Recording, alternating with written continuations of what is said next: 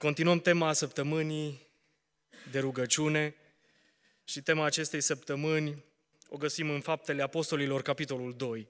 Și deja s-a vorbit despre uh, câteva lucruri din acest uh, pasaj.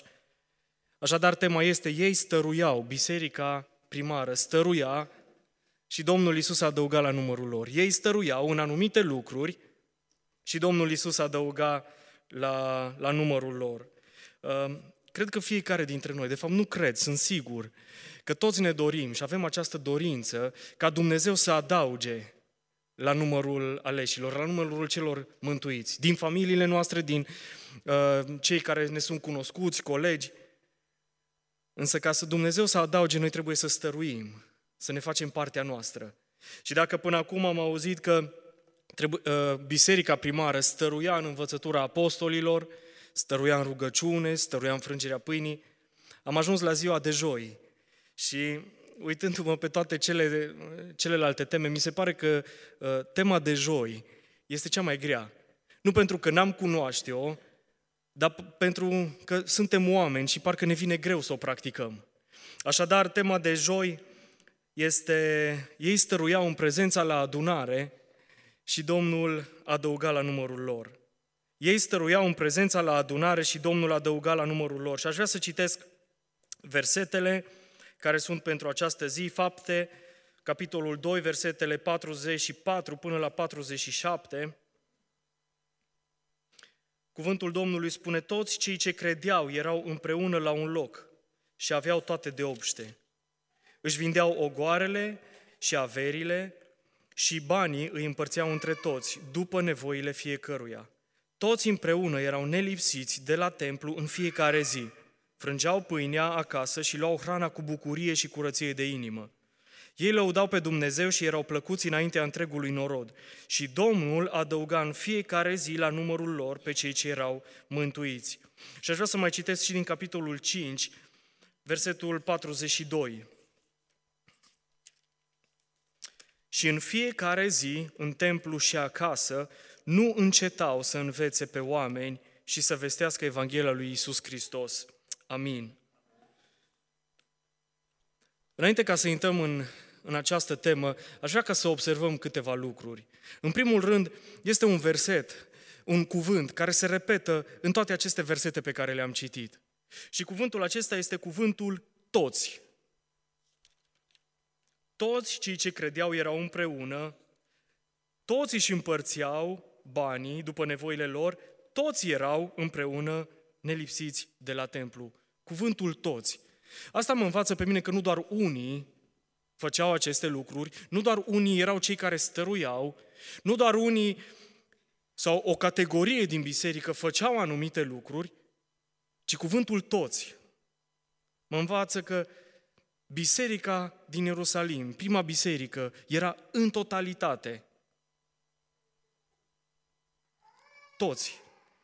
Uh, biserica din Ierusalim citind versetele acestea, era caracterizată de acest cuvânt toți. Toți. Adică toți prezenți, toți sunt implicați în lucrarea lui Dumnezeu. Toți prezenți la rugăciune, toți prezenți în uh, frângerea pâinii la cina Domnului, toți prezenți în, în uh, prezența la biserică, toți erau prezenți.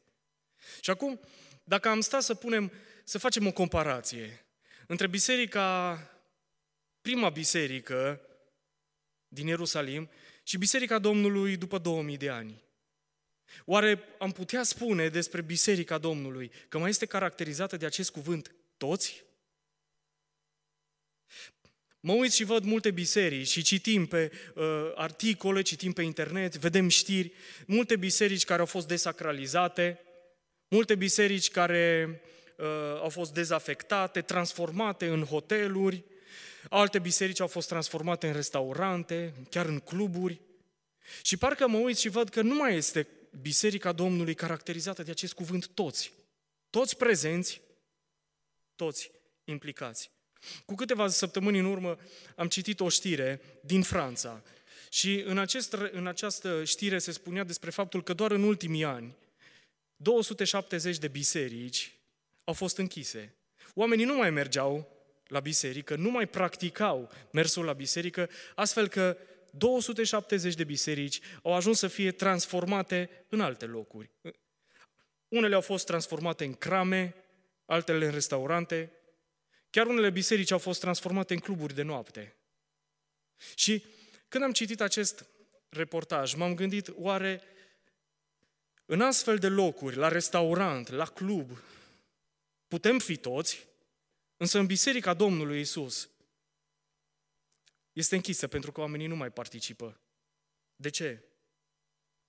Parcă vedem așa, un așa mare dezinteres la a participa la biserică.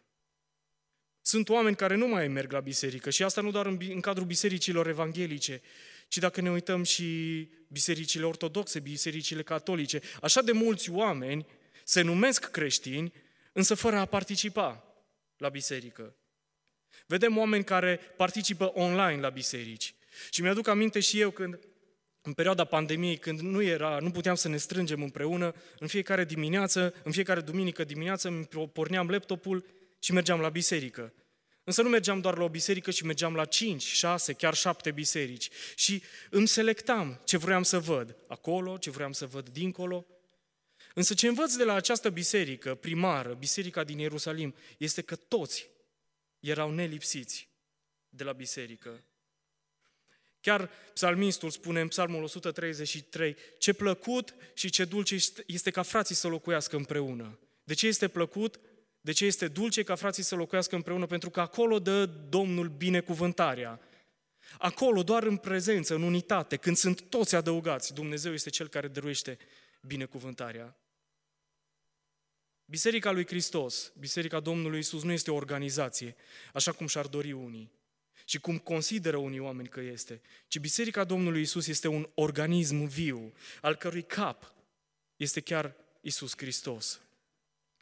Toți împreună alcătuim un singur trup, toți împreună alcătuim un singur trup. Și capul acestui trup este Hristos. În 1 Corinteni, capitolul 12, versetul 13 și 14, ne vorbește cuvântul lui Dumnezeu. Noi toți, în adevăr, am fost botezați de un singur Duh ca să alcătuim un singur trup, fie iudei, fie greci, fie robi, fie slobozi, și toți am fost adăpați dintr-un singur Duh. Astfel, trupul nu este un singur mădular, ci mai multe. Toți împreună alcătuim un singur trup. Înțelegem că fiecare dintre noi are un rol necesar în acest trup. Fiecare dintre noi este un modular necesar în trupul lui Hristos. Aș putea spune că un trup funcționează normal atunci când toate mădularele sunt prezente și sunt sănătoase. Un trup funcționează normal atunci când toate lucrurile sunt sănătoase, sunt funcționale. La fel este și în biserică. Biserica Domnului Isus funcționează normal atunci când toți membrii sunt prezenți și sunt implicați, nu doar uh, pasivi. Și învăț de la biserica din Ierusalim, o biserică care este puternică, o biserică care este sănătoasă, caracterizată de acest cuvânt toți. Toți erau implicați, toți erau prezenți. Și mă întrebam citind aceste versete și studiind această temă, mă întrebam oare de ce ne este de folos biserica? Mersul la biserică, prezența la biserică, de ce ne este de folos? Sunt mulți oameni care se întreabă lucrul acesta. De ce să mai merg la biserică când am totul la un clic distanță? De ce să mai merg la biserică când pot să urmăresc orice biserică de pe fața pământului doresc? De ce trebuie să mai merg fizic, prezența mea fizică la biserică? Și sunt foarte multe lucruri pe care aș putea să le spun. Poate ne-ar trebui un studiu special pentru motivele sau pentru binecuvântările pe care le primim atunci când mergem la biserică. Însă aș vrea doar să vedem câteva pe care Apostolul Pavel în principal le, le folosește. Ne este de folos să mergem la biserică, să participăm fizic la închinare, pentru că în acest cadru învățăm să ne iubim unii pe alții. Învățăm să ne iubim unii pe alții și Apostolul Ioan, în 1 Ioan 4 cu 12, subliniază lucrul acesta. 1 Ioan 4 cu 12, nimeni n-a văzut vreodată pe Dumnezeu. Dacă ne iubim unii pe alții, Dumnezeu rămâne în noi și dragostea Lui a ajuns de săvârșită în noi, dacă ne iubim unii pe alții, Dumnezeu rămâne în noi. Este imposibil să iubești pe cineva care este online, nu?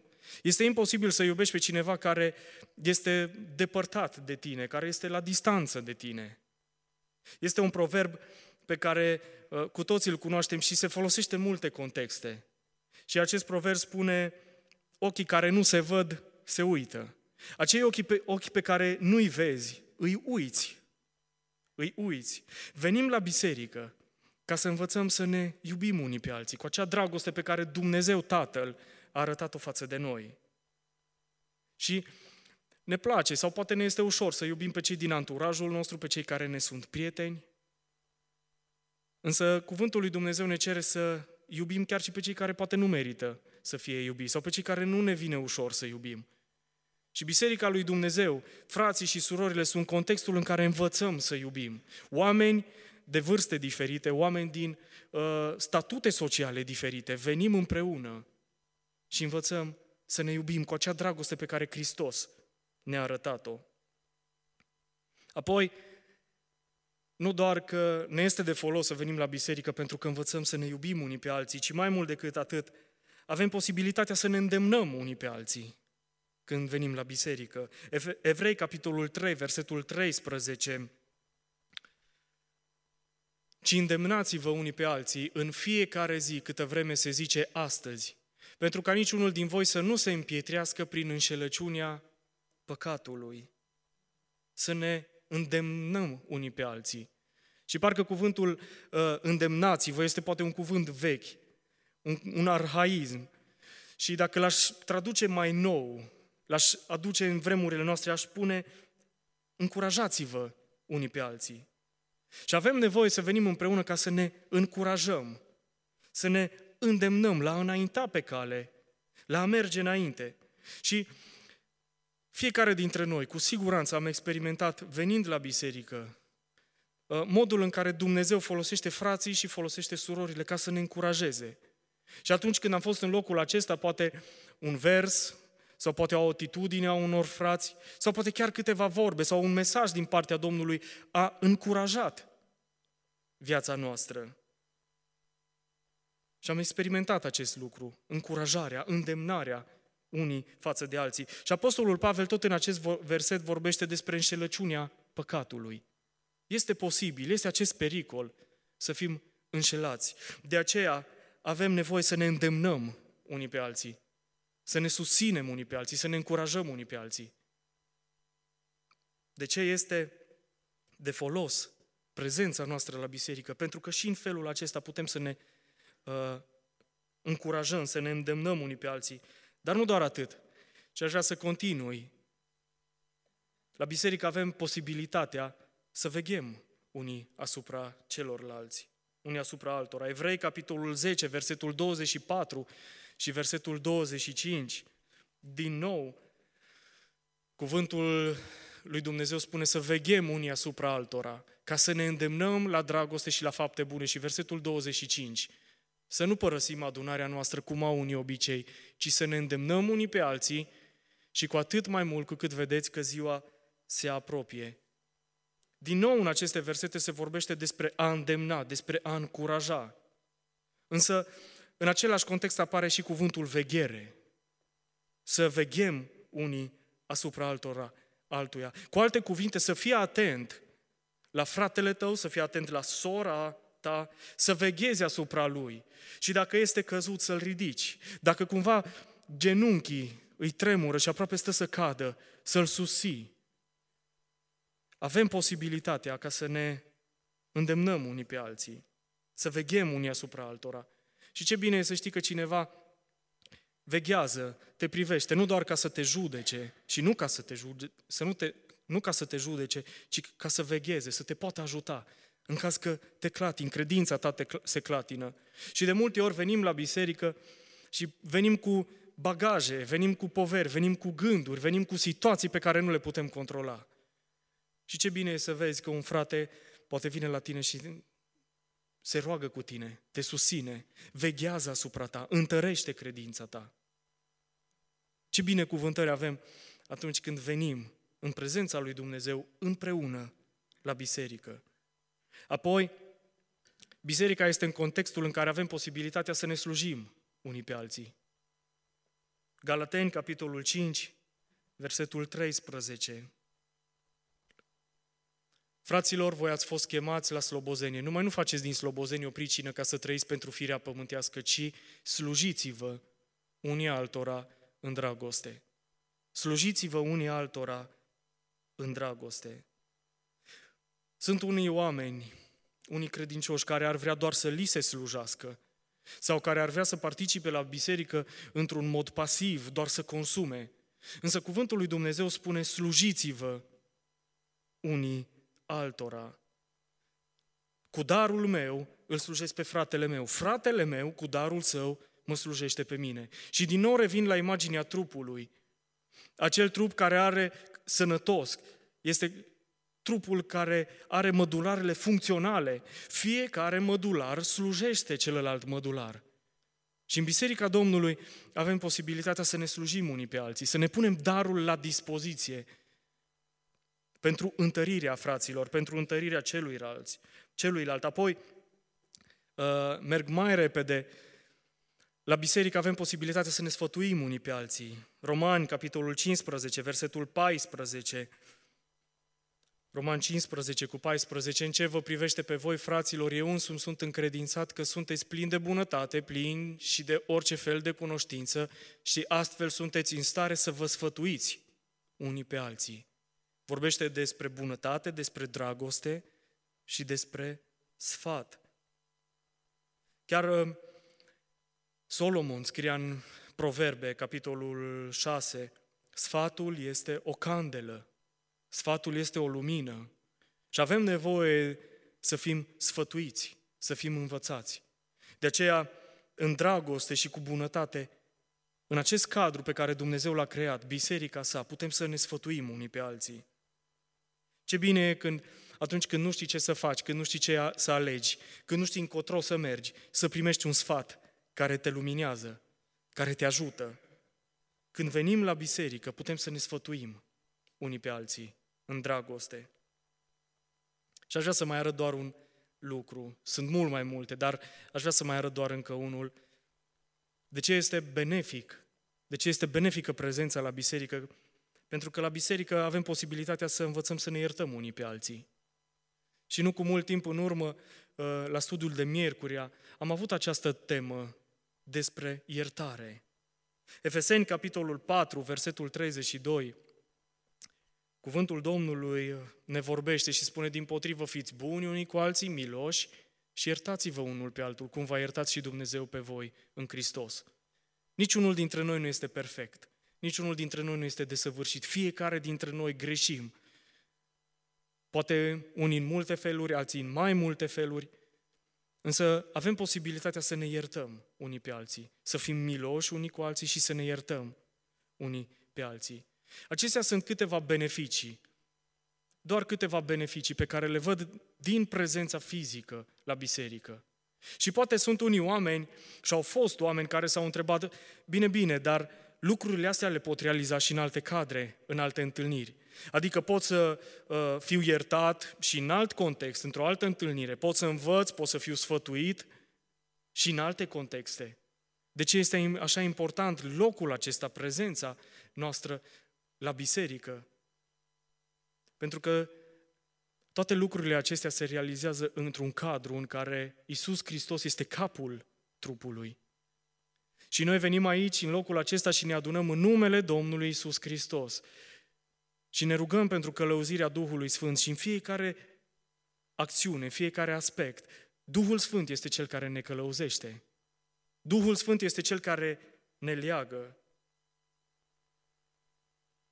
Aș vrea să mă apropii de încheiere și să revin din nou la tema zilei de joi.